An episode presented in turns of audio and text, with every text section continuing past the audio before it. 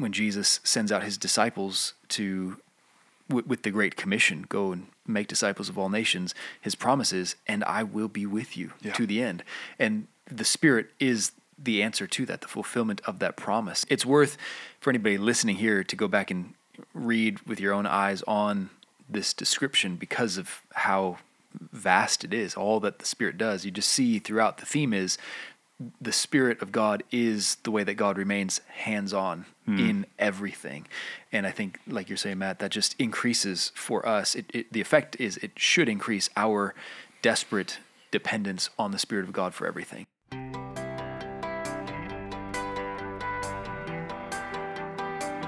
You're listening to Make and Multiply, a podcast devoted to equipping the members of Emmaus Road Church to make and multiply disciples of Jesus Christ in the city of Sioux Falls.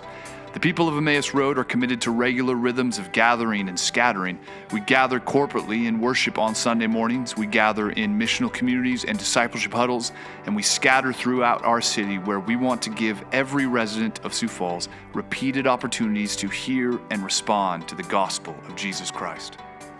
Hello, everybody. You're listening to another episode of Make and Multiply. My name is Matt Gruen, and I'm a pastor at Emmaus Road Church. And I'm joined this week with Ryan Chase, uh, another pastor at Emmaus, and Caleb Dernberger, our uh, pastoral resident. And it is always, always, always a joy to sit down with you guys and talk about these things and these matters. And my, my soul is edified, and I, I hope our listeners are strengthened. Um, so, this week we're going to jump back into the Sovereign Grace Statement of Faith, and this week we are going to be looking at the person and work of the Holy Spirit. So, just recently we've been talking about the person of Christ and the saving work of Christ, and those were two separate major headings, uh, partly just because of, well, the importance of it in the gospel. Um, and this one, the, the, the person and work of Holy Spirit is under one, but um, I was just thinking before we turned the mics on and earlier um, do you guys remember back? I don't know what year this would have been. Um, Francis Chan's book, The Forgotten God. Do you guys remember that? It was probably what 10, 15 years ago where that came out, and that was the that was a hot book, right? That was the small group study that every church went through. Um, I'm just looking at it now on Amazon. The Forgotten God: Reversing Our Tragic Neglect of the Holy Spirit. Um, and I think when I was at the pastor's college and uh, we took the, our course on pneumatology, which is the doctrine of the Holy Spirit, uh, Jeff Purswell taught it. And I just remember just day one walking away thinking, wow, I have neg- likely neglected my thinking on the person and work of the Holy Spirit. I have had a truncated, small view of of the person and work of the Spirit, and now just just from opening the Bible, I just felt like, whoa, this is way bigger. Think, is it Chan who says um, the Holy Spirit is often kind of like the redheaded stepchild of the Trinity? Yeah, People are very comfortable talking about God the Father, God the Son. You Right. get into the realm of God the Spirit, and either people just don't know, or um, or you get weird ideas, or Yep. people are weirded out by things, and um, and so in some circles, as people have pointed out, oftentimes the Trinity is functionally more like Father, Son, and Holy Scriptures. Yeah. um, Yeah, yeah. Because we're just comfortable with those three things. yeah, that makes sense. not very comfortable with Yeah. the person. in, in of the one Spirit. sense, speaks to the mystery of the Spirit. Right. But also to your point, Matt, when you open your Bible and you, I mean, like like you said, you just all of a sudden you're just opened up to this new world. Almost, you're like, I, how did I never? How did I not Right. see these things before? Uh, the Bible is so clear about Right. the Spirit, who He is, what He does, and I, I think that's why we're probably here today. Huh? Yes. So, under the statement of faith, under our beliefs section, there is, on, under the person work of the Holy Spirit, there are three headings, subheadings the person of the Holy Spirit, the work of the Spirit prior to Christ's coming, and then the, spur, the work of the Spirit in Christ and the new covenant. I just think, I was telling you guys before we started that I just think that's such a helpful breakdown uh, for us to think biblically about the person and work of the Spirit. I think uh, what it does is it sets the Spirit in the context of the Word rather than just this abstract idea or conversation of just theolo- theological kicking around. Um, it, it takes the person and work of the Spirit and places him in the the narrative of Scripture, which I, I just think is so helpful. So to begin, we're going to look at the, the the heading of the person of the Holy Spirit, and I'll read it, and then we'll we'll discuss. The Holy Spirit is the third person of the Trinity, who proceeds eternally from the Father and the Son. He is equal in deity, attributes, and the nature with the Father and the Son, and with them is to be worshiped and glorified. The Spirit manifests God's active presence in the world, giving life in God's creation and new creation. Existing forever with the Father and the Son, the Spirit is the agent of all blessing to God's creatures and makes possible communion with Him. So that that's kind of a high level summary of the person of the Spirit, um, and I think one of the of, of the, probably the most functionally neglected words there is that word person.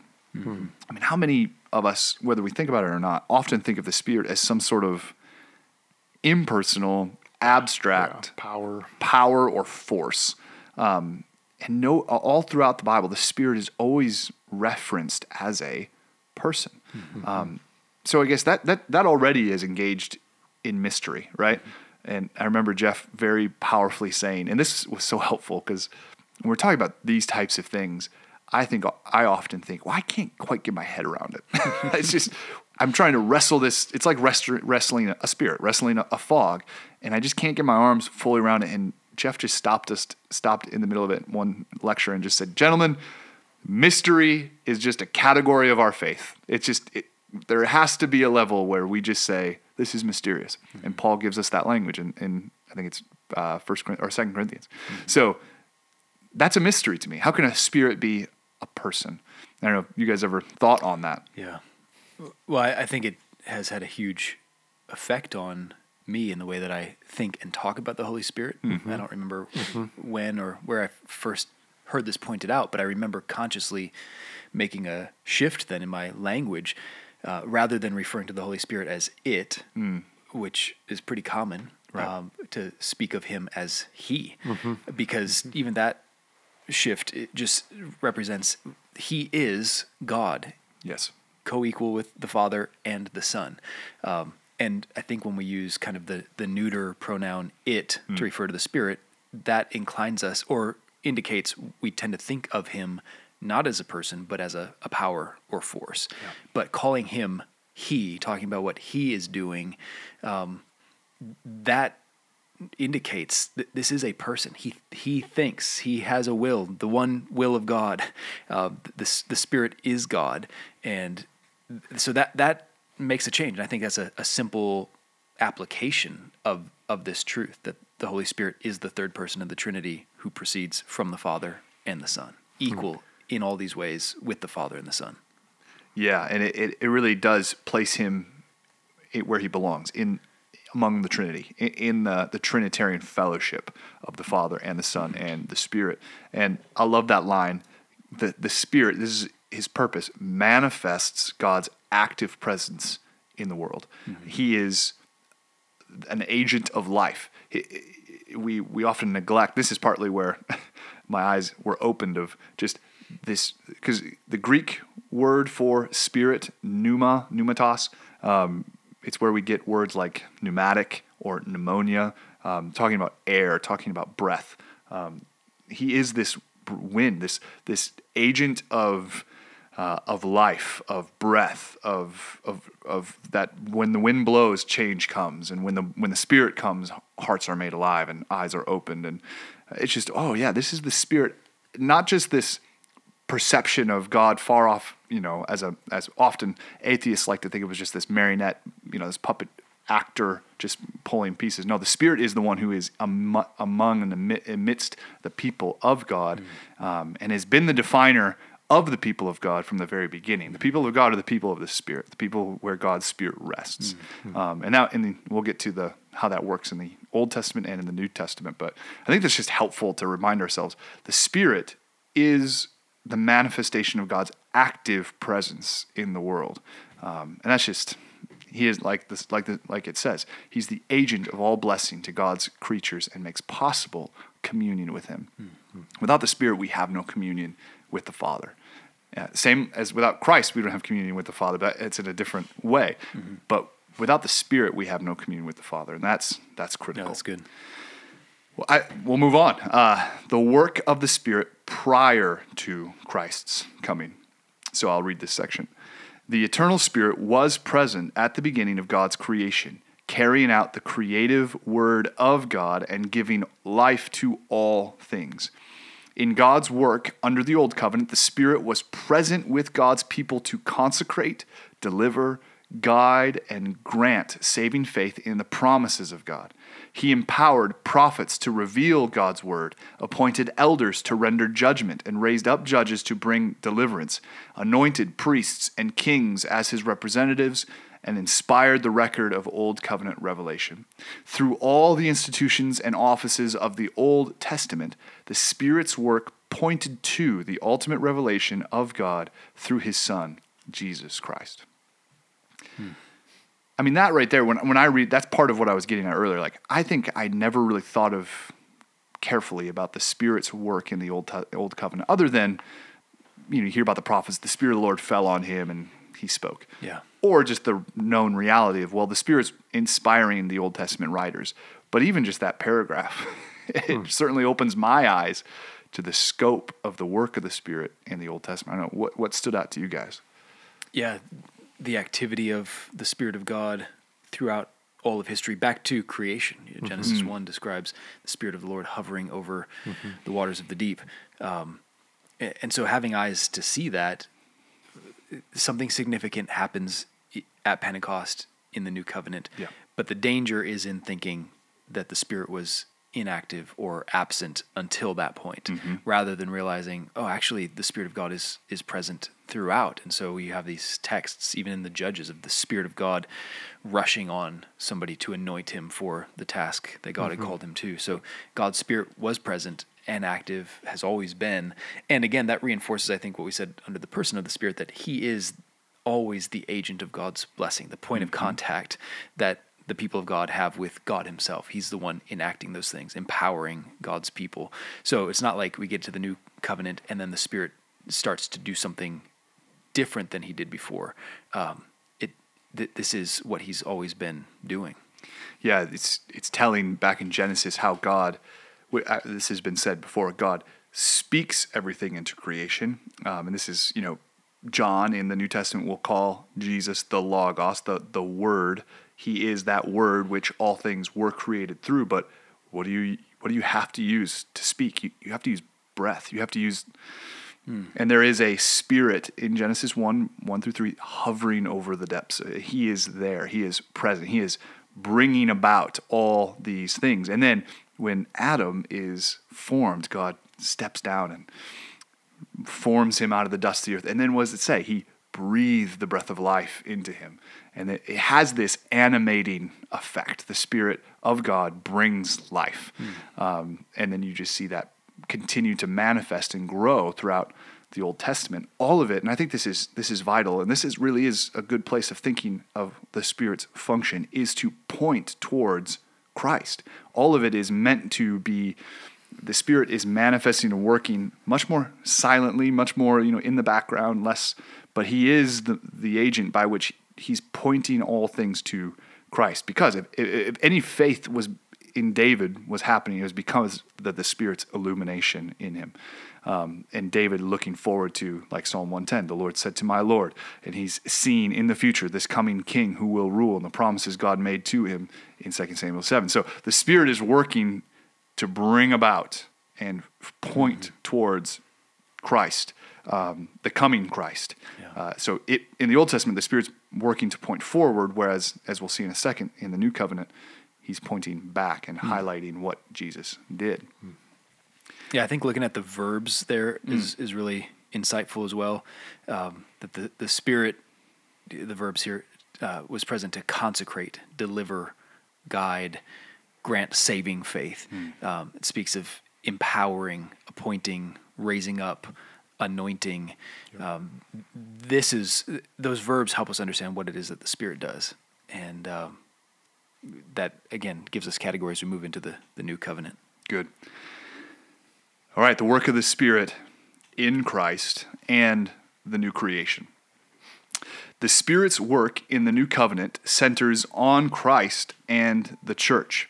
It is by the Spirit that Jesus Christ was conceived and born of a virgin, anointed to fulfill his earthly ministry, empowered to offer his life as a sacrifice, and raised in resurrection power.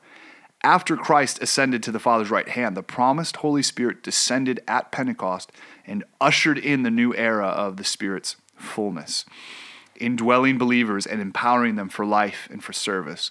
The Spirit glorifies Christ and bears witness to him, convicting the world concerning sin, righteousness, and judgment. He inspired the record of new covenant revelation and makes it effective in people's hearts through the gift of regeneration.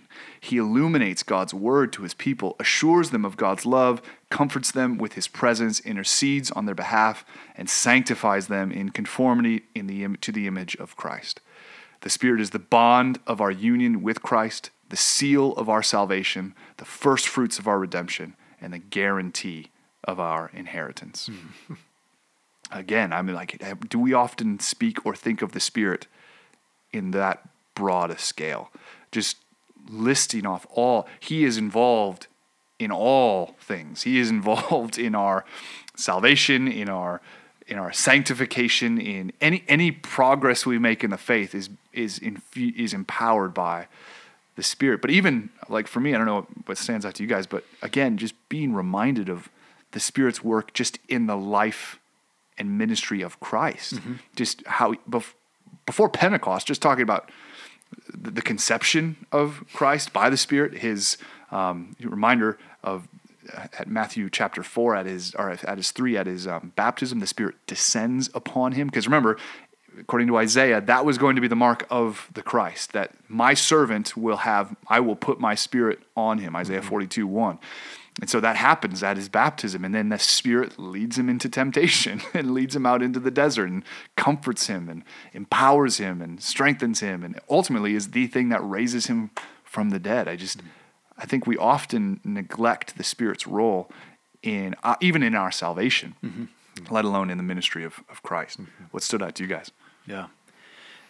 Yeah, I think that has been um, one of those eye opening categories for me to realize okay, Jesus Christ, the Son of God, accomplished our salvation, but it's not like the Holy Spirit then was just waiting until all of that was done to be poured out at Pentecost, yep. but that the Spirit was active in empowering the Son to accomplish that, which I think ties back to the humanity of Christ, mm-hmm. that mm-hmm. he is fully human like us, and the life that he lived, he lived by faith in the Father and empowered by the Spirit. So then when you look at Jesus, um, he's our Savior and he is our exemplar. Mm-hmm. He is the one who lived in full reliance on the Spirit. And so we can look at him and, and see th- that's how God calls me to live. It, if, if Christ, who is fully God, lived his life as a man uh, in dependence on the Spirit, anointed by the Spirit.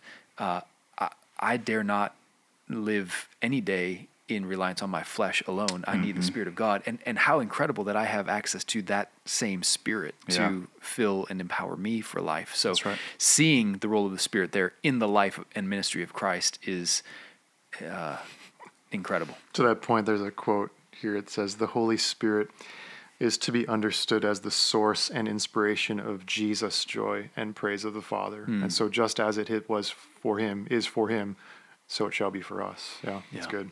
And Jesus then exhibited perfectly all the fruit of that Spirit that now, because of our union with him, we have access to. And in fact, that same Spirit now dwells within us. And that's what Jesus' point in, in John 14 and 15 about he will not leave us as orphans. He will send us a helper, uh, the paraclete, the the advocate, the one who will advocate or will work in us to produce that same fruit. And also heightens the supernatural reality of of the fruit of the spirit of uh, you know love, joy, peace, patience, and the rest. Like I will not produce that on my own. Right. Uh, Cannot. Christ mm. didn't produce that on his own. He produced it by the Spirit. Mm. And, and, so for me, then I, I need this I need to be united to Christ and to possess his spirit, and then that then produces in me fruit. Mm-hmm. I think the spirit also functions for, for us as um, to highlight the work of Christ and also his illumination of the word